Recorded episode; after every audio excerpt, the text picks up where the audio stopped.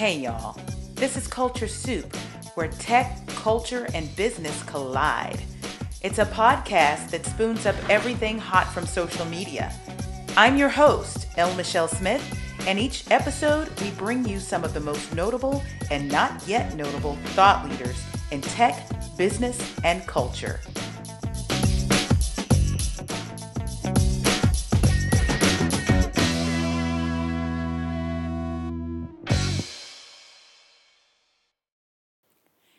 Fascinating to me to see how the internet has fueled and empowered entrepreneurs, creators, innovators. Today's conversation is no exception. While she started her path in the vineyards, she ultimately found her purpose in media, in branding, in social media, and the list goes on. She's an entrepreneur, and as many of our guests have in common, she started very, very young. And if you're of the school that if you're a woman, you cannot have it all, Lauren Maillian is one of those figures that will completely turn your thoughts upside down. She is also a model.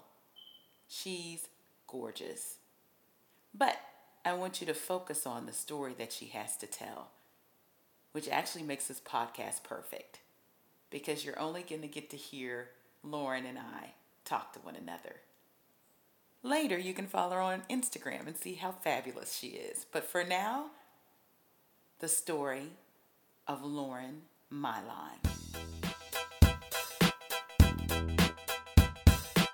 Lauren, how are you this morning?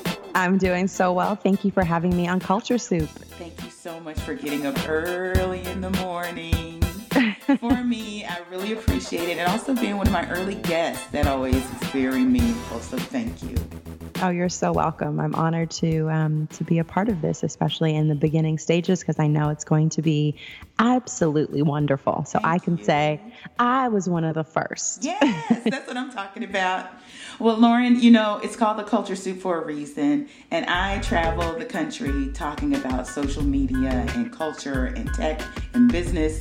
And the whole idea around the Culture Soup is that I call social media culture soup there's so many hashtags and so many sayings and emojis that underrepresented groups have taken a hold to and used all their own, and the masses have caught on. So, an example of that is I've seen the words hashtag boss or hashtag boss babe or boss lady. And that has come from the women's movement, even before hashtag me too and um, lean in, all of that. We've seen boss babe on the internet. Um, have you seen it? Have you used it?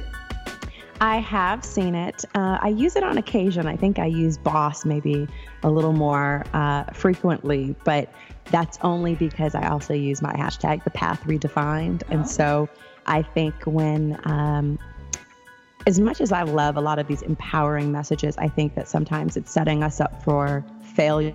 Um, or setting some of our followers up for failure. Mm-hmm. And so for me, the path redefined, I think, allows a, it's my book, but B, above and beyond that, I think it's still empowering to women um, and allows them the freedom to actually create what that future might be or what that bar for success might be. Right. And in talking with a lot of young women, especially, sometimes these hashtags are daunting. Sometimes they feel like a lot to live up to.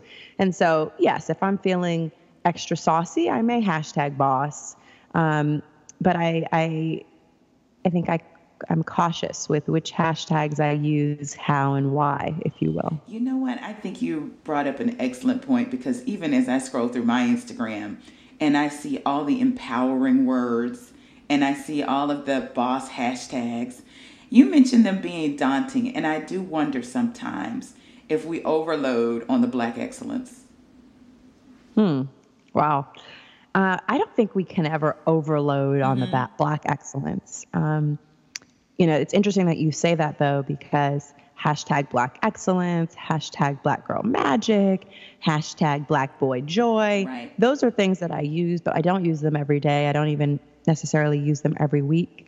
And it's also because I think as an influential women woman of color, um, as an influential woman of color, I feel, and I'm sure you feel a lot of the same, that um, we need to we need to be proud of our blackness, but we still need to be inclusive and approachable to all of the other cultures and races um, and ethnicities that we touch, that we interact with, and that we work with. So I am insanely proud of my blackness. I also don't want anyone else who might not appreciate that in the same way that I do to feel as though it's the only thing I appreciate or it's the only thing I relate to. Right. And I think that's the risk that we um, that we run in some senses. And it doesn't have to be a risk that we run if we're really good about the way we tell our story and the way that we communicate. Right. And that's the culture piece of it. And the other part of the hashtag is excellence. And I wonder sometimes, as much as mediocrity is not what we should be aiming for, I do wonder if some people see the excellence and think that every day, every day, they have to be on it, on it, on it, on it, on it. And how realistic is that? Yeah, it's a goal and it's aspirational. But to your point, can you look at someone else's highlights reel and get disenchanted? I think the answer is absolutely yes. I speak about this a lot.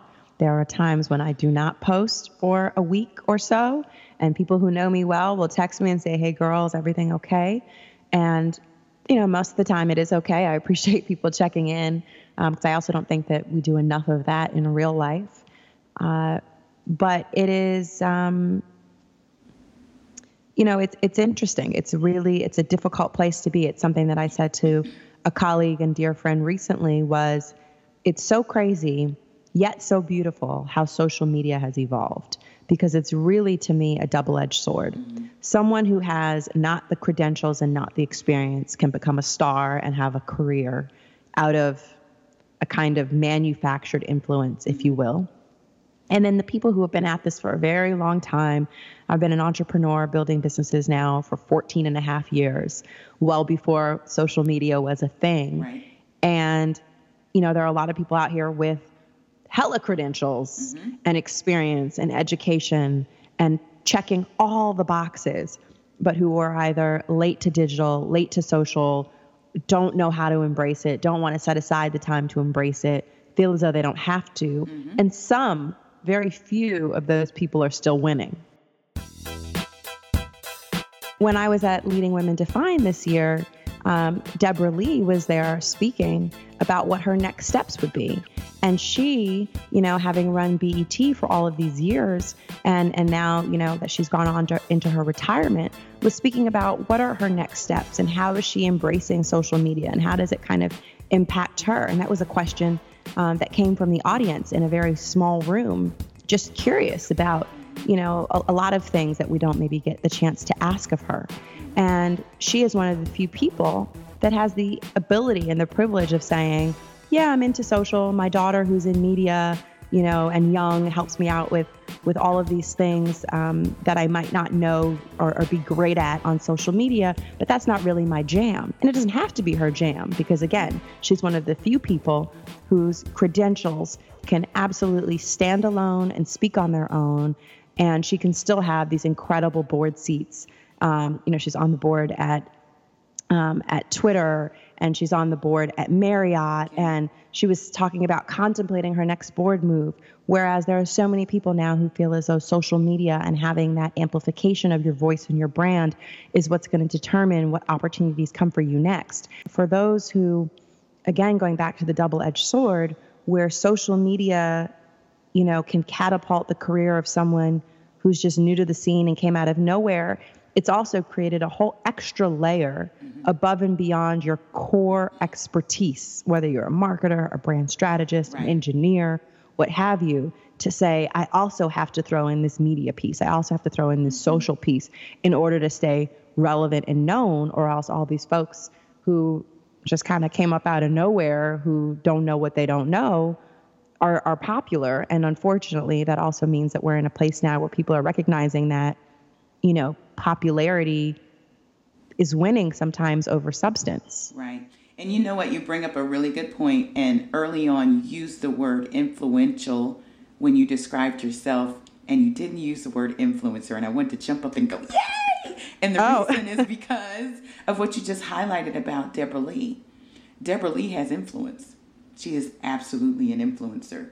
She may not be on social, but when this woman speaks, people move, right?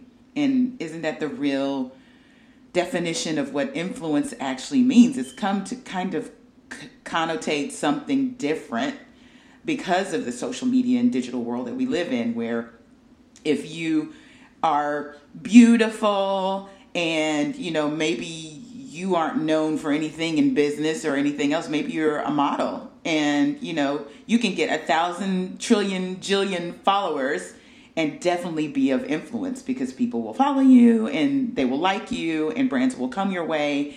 But then there are people who may have like 10 followers and they've done something incredible, you know, business wise, tech wise, all of that good stuff.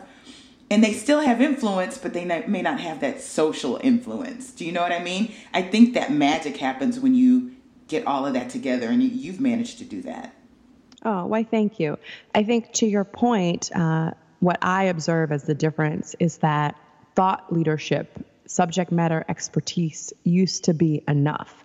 And now there's this new bucket of social influence. Mm-hmm. And there are some people who don't want to play in that extra lane. They just they feel that it takes away from their their time, their bandwidth, whether that's their time to to work at their craft or their time to just simply enjoy their life it takes a lot of effort to to have a presence on social and to be consistent and thoughtful about it. And it also, I think, intimidates a lot of people because if you don't do it well, it can be the demise of your thought leadership um, and and how you're perceived in the industry. And so I think some people who don't think that they're going to do it really well or do it consistently enough just opt out because it's it's like right. taking one one extra potential um, kind of one extra potential area um, that you can lose in off mm-hmm. of the mm-hmm. table. Mm-hmm, mm-hmm. And you know, some people worry about losing their authenticity because after a while, some of these Instagram streams kind of follow a formula, right? you know, I'm getting on a plane, I'm wearing red bottom shoes, I am traveling here, and I'm a boss babe, right? um, and you have your glam squad, and you have people taking pictures of you and some folks are saying, well, you know, I kind of don't want to do that because is that really me? How do you strike a balance in staying authentic and doing social media the right way, especially for the Instagram crowd? Because they're different. It's not like LinkedIn, right? Yeah. So I think for me, it is, um, it is, it starts with realizing how comfortable I am sharing parts of my personal life. And um, so I never put anything out that I don't feel comfortable sharing, that I don't feel comfortable with someone asking a question about, whether it's a question in the comments or a question in the DMs or a question on a stage when I'm speaking. I realize that while, um, you know, while I have my my influence in a little place that to someone that that's something larger and that's a responsibility as well. It's not just a hey i want to do something.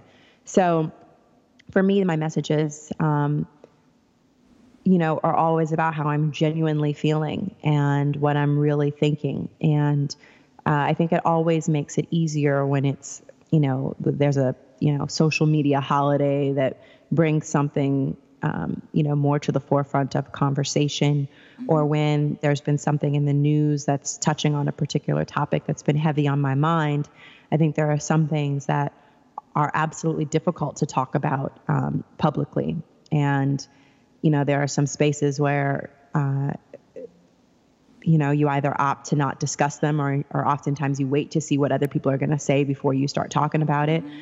And that can be a Me Too moment. That can be something about race. That can be something political. That can be something, you know, financial. Some people, you know, personally, I take issue with um, some of these younger girls, um, as I don't see as many of the guys doing it, but maybe that's also just based upon who I follow.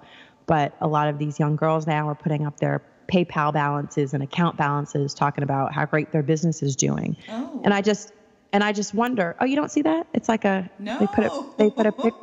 oh yeah, oh yeah. They oh, put up no. their their PayPal or their Stripe or their Square account balances for their business, and they find themselves, you know, trying to empower um, other young women, but the message falls flat because all I can think is, are you empowering or are you boasting? Because if you're yeah. not going to actually tell somebody how they can achieve the success that you've had, and again, that success looks different. That can be that you made $1,000, $10,000, or $100,000. It doesn't really matter. Right. But that to me kind of crosses this line of why are you here using social? And right. so for me, it's always about sharing my story, sharing my experiences, and hopefully being able to impact someone else's life in a really positive way that's going to um, also let them know that everything's going to be okay. And one of the reasons that, um, you know, whenever I'm asked about, oh, Lauren, why are you so transparent uh, on social, especially? My answer is always, and it just keeps getting worse and worse to tell you the truth, mm-hmm. but it's that I worry about the people who don't know me personally mm-hmm. or who haven't seen me, you know, having my elevator moment, getting ready to go speak like you have, mm-hmm. um, to show that I'm still human, that I still, you know, get nervous, that I still, you know, second guess myself before a big talk or a big appearance, or, you know, that I'm I'm still human, that I'm not perfect. Right. right. And so you you get to see that, and you've mm-hmm. experienced that firsthand. yeah. um, and we're going to talk but, about that but, in a minute. but my biggest fear is that people find me today or that they found me last year or that they'll find me a year from now and that they'll only see what looks like a highlight reel and that they mm-hmm. won't think that I struggled. They won't think that I was unsure of myself. They won't think that I've gone through any of the tests, the life tests and struggles and challenges that fortify us and prepare us for what's next in life. Right. And so if we don't continue to to talk about those things because people can find you on social at any point in time. I never want anyone to just pop up and find me and think, oh, kind of, you know, she woke up like this because the answer right. is no. Right. Um, and so I always just, um, I think it's so important that people use it as a platform to obviously share all the parts of their life um, that they feel comfortable sharing, like the good, the bad, but that when you're sharing um, something and there's a lesson that can be told there that you do tell that lesson or that you mm-hmm. have a place that's accessible to people where you can share those lessons. Right. Um, otherwise, I don't feel like we're uplifting each other at all. I agree. And you know, this podcast is an opportunity for people to get to know me and my friends and get to know us in a way that's a little bit outside of the highlights reel so we can be real, right? And I think the way we met was I think it was awesome. Even though we met a second time at a dinner where we were all ready to get up on the dais and speak. when I met you in the elevator at the Black Enterprise um, Entrepreneur Summit in Miami in 2016, I walked in and this gorgeous woman is on the elevator and you were I didn't mention this before, but you were hiding behind some shades and you were kind of slumped in the corner and you're like, oh my gosh, I got to get upstairs and get my makeup done. I got to get my hair, this hair. I don't know what I'm going to do about this hair. And I remember going, you know what, girl? I, I just need to tell you, you don't know me, but you are fabulous. And don't you ever forget that. and you looked at me and you kind of peered over your glasses and you're like, thank you, girl. Thank you so much. this was how we met. And I think it's it, it means more than even when we met again in New York almost a year later.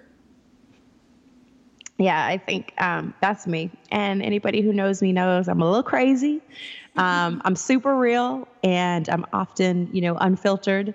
Uh, and when I don't feel my best, I don't feel my best. I don't hide it. I really, truly don't hide it. So, you know, I think that's um, that's actually the reason why a lot of these times at these conferences I don't want to stay at the host hotel mm-hmm. because because because you can't enjoy the beach or the spa or the gym or you know I was speaking um, at a huge conference uh, about ten thousand people in Las Vegas um, in May and um, where were we staying at the um, at the uh, I think it was the Cosmopolitan, mm-hmm. whichever it was, or the Aria. The Aria is the mm-hmm. hotel that it was.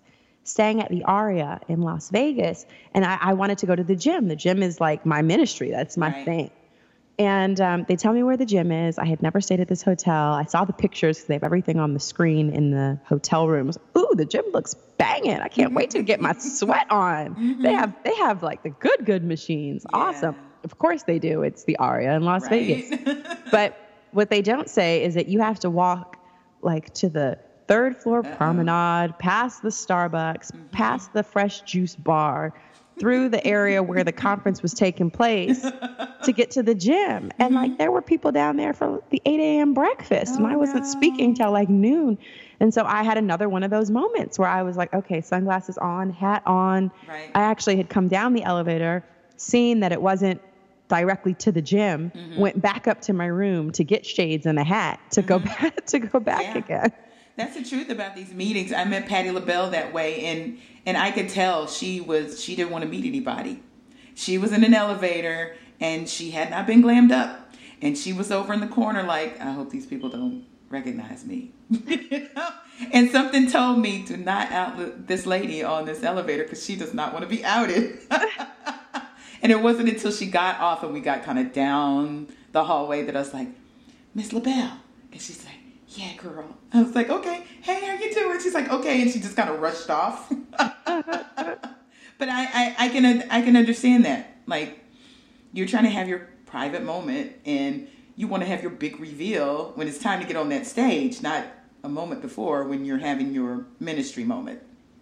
Yeah, and honestly, for me, my um, my workout time and my relaxation time, whether that's you know sitting by the pool or sitting on the beach, um, and I don't remember where exactly I was coming from, but I know I had been just out and about, so I might have just very well been chilling, you know, outside by the pool. But those moments for me are like it's my time to get in my own head, and so uh, it's part of a routine that I have. And so I think when you're also trying to break your routine, it's it's difficult and it's already hard enough when you have a life with a lot of travel and a lot of responsibilities to make sure that you are honoring those routines and those rituals that that keep you fortified. Lauren, you opened your first lemonade stand when you were how old? I was 11. So that was your first business, and that's awesome. Tell me about that experience. Um, well, you know, I grew up with a very, a very strict dad, and um, and a mom who always, of course, wanted the best for me. And but there was this thing my dad would always say to me as a child, which was, when you are old enough to make your own money, when you're old enough to make your own money, you can make your own rules, and you can put your own roof over your own head. And so, you know, from a young age, I always wanted to make my own money so I could put my own roof over my head, so I could make my own to get out. rules. Pretty much, yeah. And uh, so the lemonade stand was like part one. And so that summer I went to camp, but I was done at three. And I would come home and I would do my lemonade stand across the street. And then I would start selling iced tea. And then I went from small Dixie cups to a big Dixie cup. So I had 50 cent size and a dollar size, which back in the day, that was that was something, y'all. Yeah. Um, that was about what three dollars and four dollars today, but um, but that was my my first foray down beyond something that my parents could control, like chores or an allowance. I wanted to be able to, you know, see see what I could do and what I could make on my own, and so it was that it was that lemonade stand and i loved doing it. I loved operating my own little enterprise. My fanny pack would get so full with cash that i would have to go and take the money home when i would re-up so i would go run across the street to my building where i lived and my mom was helping me make the next batches and i'd have to carry the jugs across the street and i would sell it on a table that i made in wood shop at school that i had painted i made my sign it was this whole thing but i loved having my lemonade stand and it gave me a lot of confidence, um, not just in myself, but in, in my ambitions. And I think that confidence in my ambitions um, has, that's been a theme in my life going forward. Awesome. So, you know, everything that I do around the podcast, the writing, the speaking, it's all at the intersection of tech, culture, and business.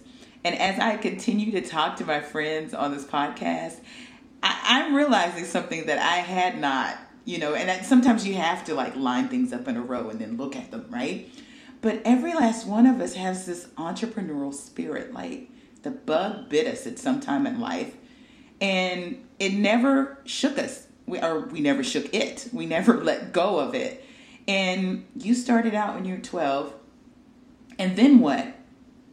Didn't you own a vineyard at some I, point? I did. So I modeled for a long time. Um, and then when I was 19, I started my first official business, which was a vineyard. Um, I purchased a 126 acre estate in Charlottesville, Virginia, a small town actually, a little bit south of, of Charlottesville called North Garden. And, you know, I was I was very excited um, at the opportunity, but I hadn't quite mapped out exactly how everything was going to play out, and I didn't really have a strategy to tell you the truth. Um, and um, you know, sometimes there there are times in life where an opportunity presents itself, and you feel like you just have to jump on it at all mm-hmm. cost because it won't be there, and you'll figure it out later. And that for me was one of those moments.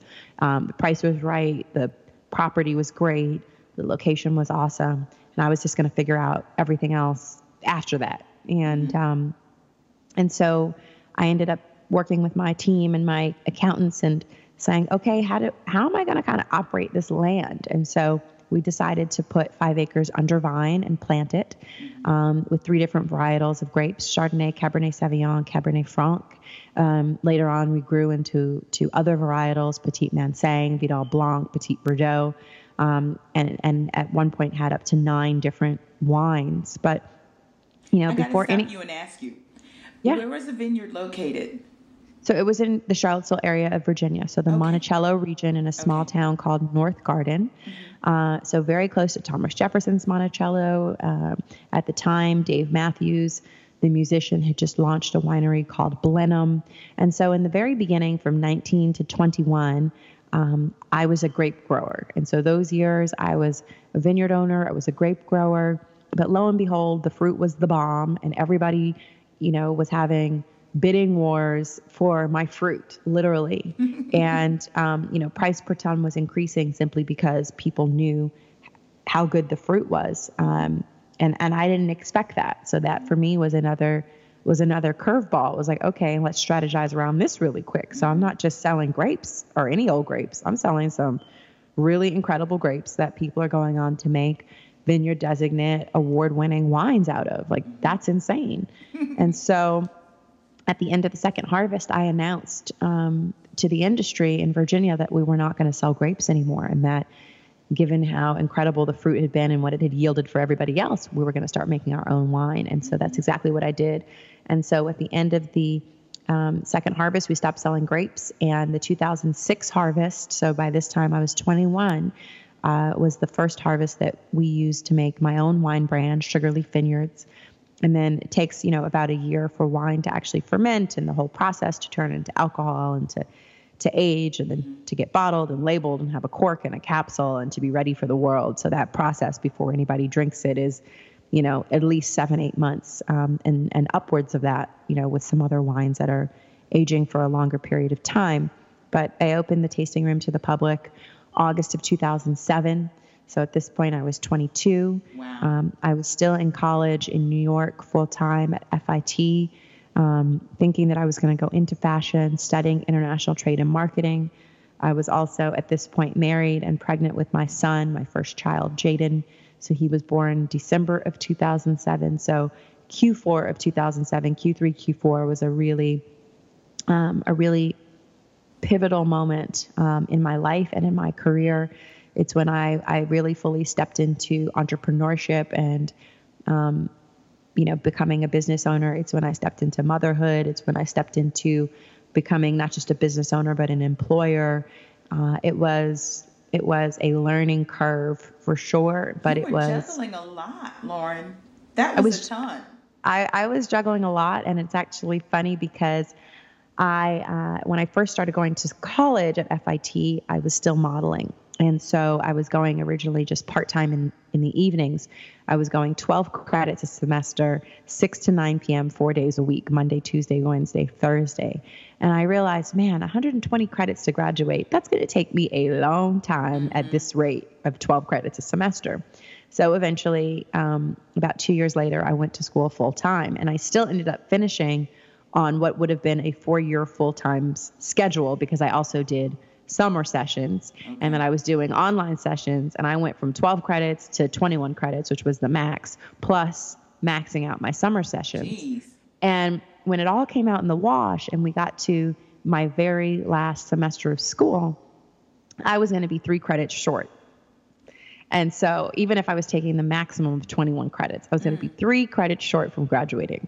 So I had to make a, um, a meeting with the president of the school, Joyce Brown, who's also a sister, by the way. Mm-hmm. Sister runs FIT. And I had to have a meeting with, with Joyce Brown to get her sign off on the ability to take 24 credits, you know, to take three wow. credits, one class over the maximum course load that was allowed by the school. And I was there early stages of my pregnancy saying to her, Miss Joyce, I, I cannot I have a business, I'm about to have a baby. And as much as I love the school and as much as distance learning and online courses are great, I, I can't add that to my plate. So can I please take this extra class wow. so that I can be done? And so I took 24 credits last semester of 2007 while pregnant, while opening my business to the coffee girl. while opening my business to the public. So it was crazy. wild. It was wild. Mm-hmm.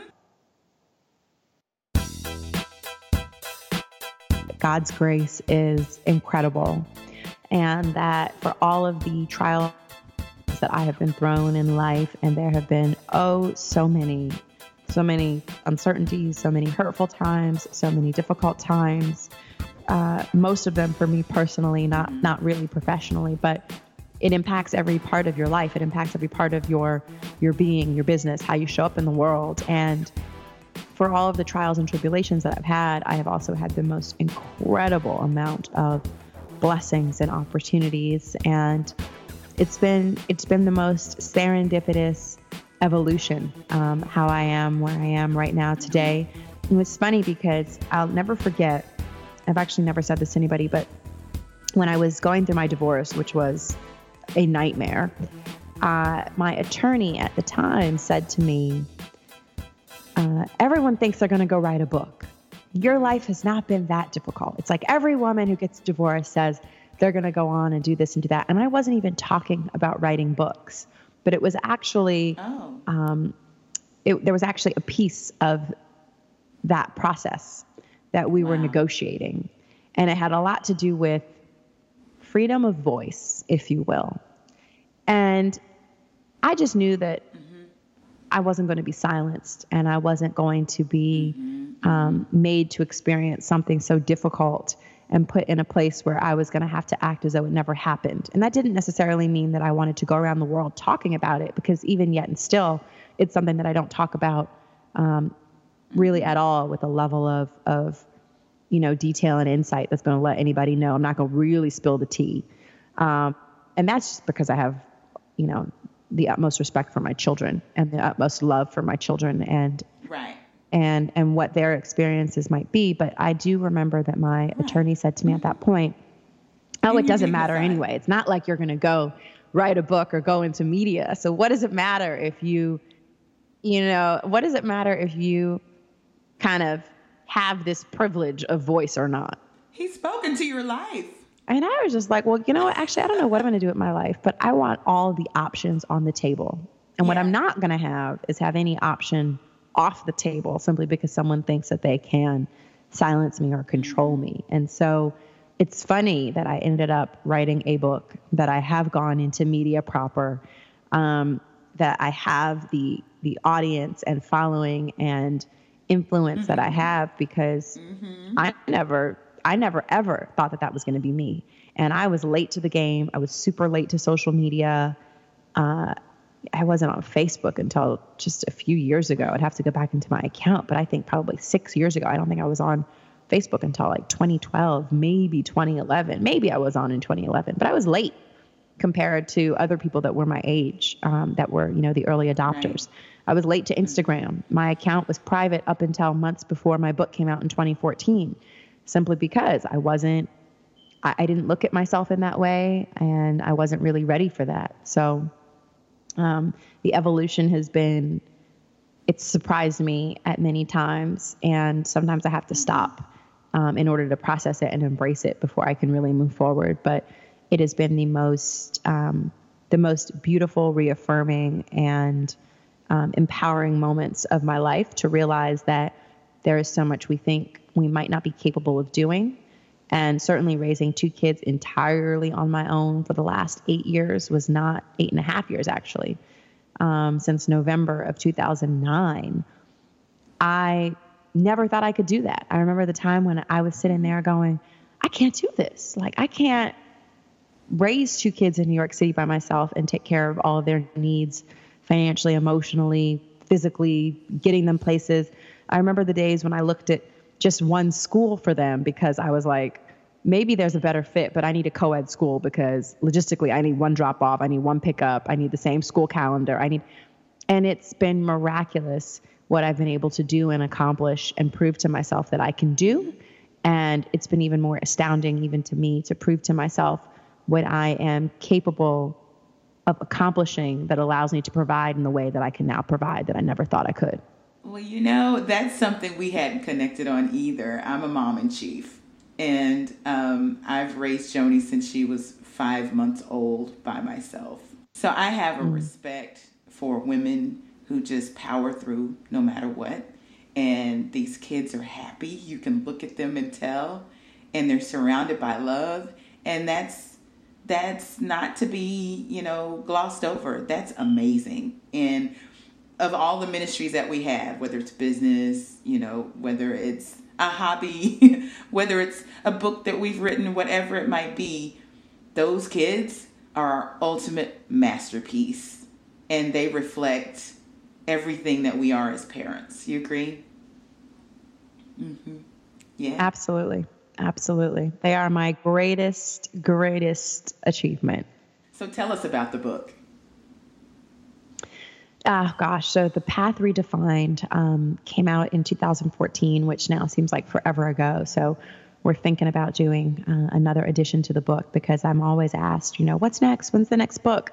And I really, truly don't feel as though I've lived enough new life experience to write an entirely new book, but I can certainly add a couple chapters um, to to the book that came out a few years ago and make a new version of the path redefined because I've certainly already redefined my own path since mm-hmm. then, um, which has been again another oh my gosh I can't believe I've done it moment.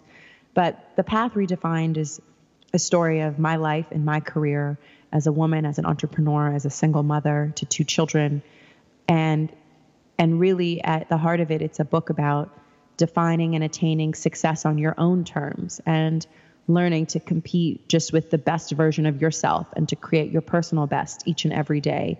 And, you know, especially now, success looks different for everyone. There are some people who, you know, they want they want the closest thing to having it all that's possible and they're willing to have lesser versions of everything in order to have mm-hmm. everything. There are some people who want to have you know, financial success. There's some who want to have nothing but influence. There's some who want to over index on being a mom and nothing else matters because they have done or have accomplished, you know, their career goals or their financial goals in life already or they they say I don't need to accomplish that right now. I'm going to focus first on on my family and on being a parent and then I'm going to focus on conquering those financial goals and their career goals later in life. But it's a book that reminds us of how we can design our life um, to be successful in all the areas that we desire to to achieve success in, and that we are the only ones who can define what that looks like, and we are also the only ones in the driver's seat that will determine when and how we attain that success. Wow. Yeah, I haven't read it. I'm going to pick it up. Um, I want to read it. And for those who are listening, where can they get it? It's on Amazon. Um, it's available wherever books are sold, but you know, I think Amazon or online is the easiest way. It's also where there is um, a Kindle a Kindle version as well for anyone that wants to read it electronically. But you know, it's actually a book that I have gone back to to read myself, uh, especially in the last couple of months, to remind myself of my own advice.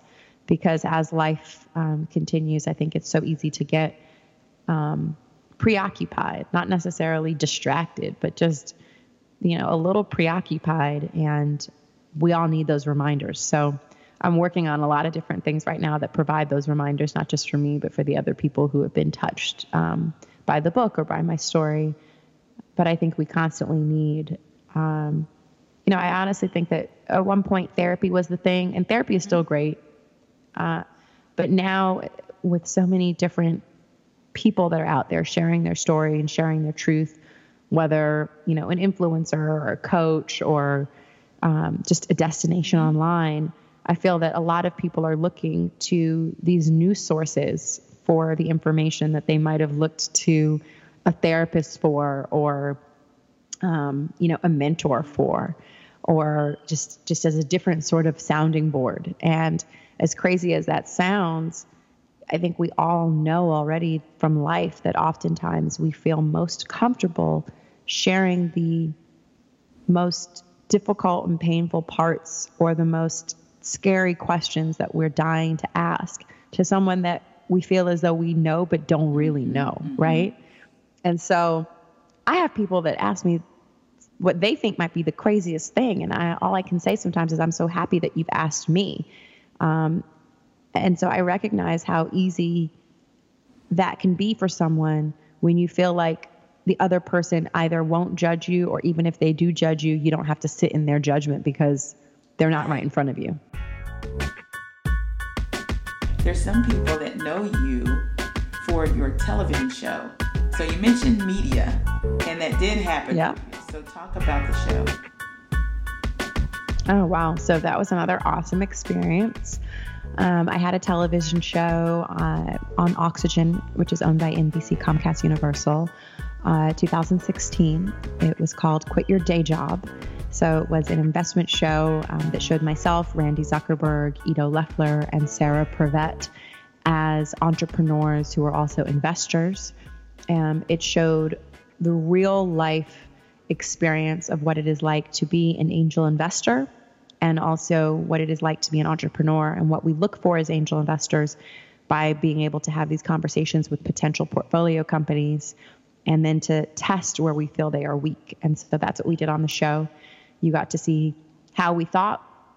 Um, you got to have a sneak peek into how these entrepreneurs think and how they feel when they have to go up um, and get ready to raise money from a group of prominent angel investors. And then you add the layer of doing it on television.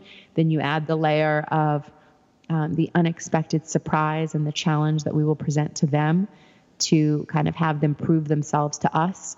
And you ended up with this incredible one hour long TV show um, that ran for, for two months every week. Uh, allowing people to have a sneak peek into what that world was wow. like and also into how we could change their lives through investing in their businesses and believing in their dreams. And so that show was Quit Your Day Job, and um, it did really well. And uh, it's not on the air anymore. Oxygen has has transitioned into a different sort of network um, with a different focus that no longer speaks to to women specifically or to investing. But it was an awesome, awesome, awesome experience, and uh, was a great launch pad for a lot of other um, opportunities in media since then. Any new projects you can talk about um, that you might want to share? Well, gosh, there's so many new exciting things. I'm gonna have to.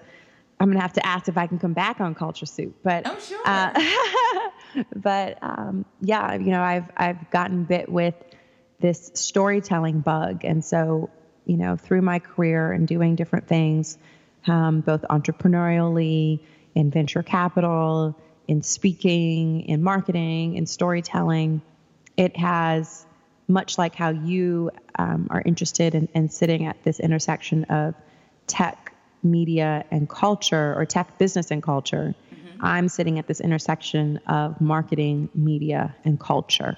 I love it. And um, I've been super creative recently and have been creating projects, and I never really saw myself as a creator.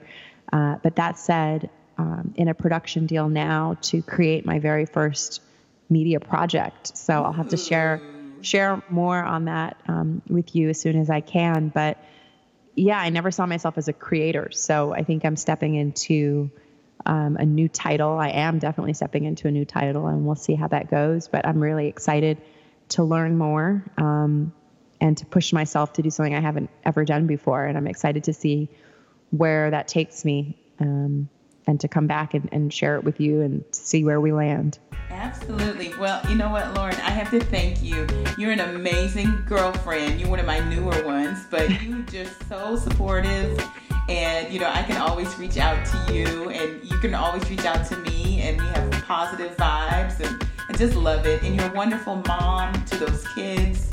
Um, you are an incredible entrepreneur and you have an amazing mind. So I can't wait to see what's next. And oh, on top of that, you're fabulous. That trip to Paris, oh my gosh, in Egypt, the pictures were phenomenal. So you got to tell everybody where to find you online. So I am online at laurenmaillian.com. That's L A U R E N M A I L L I A N dot com.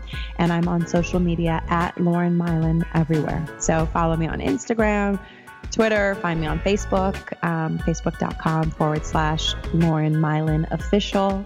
And I would love to connect with all of you and um, keep the culture soup going online and keep answering your questions and hopefully being that girl that inspires you to reach for the stars and to feel as though nothing that you want to accomplish is ever out of reach. Awesome. Thank you so much, Lauren. Everyone, Lauren Maillian. Thank you so much. That wraps us up today. Don't forget to tell a friend to subscribe to the Culture Soup podcast. Find us on Instagram and Twitter at The Culture Soup. You can also find more at theculturesoup.com. The Culture Soup podcast is a production of No Silos Communication.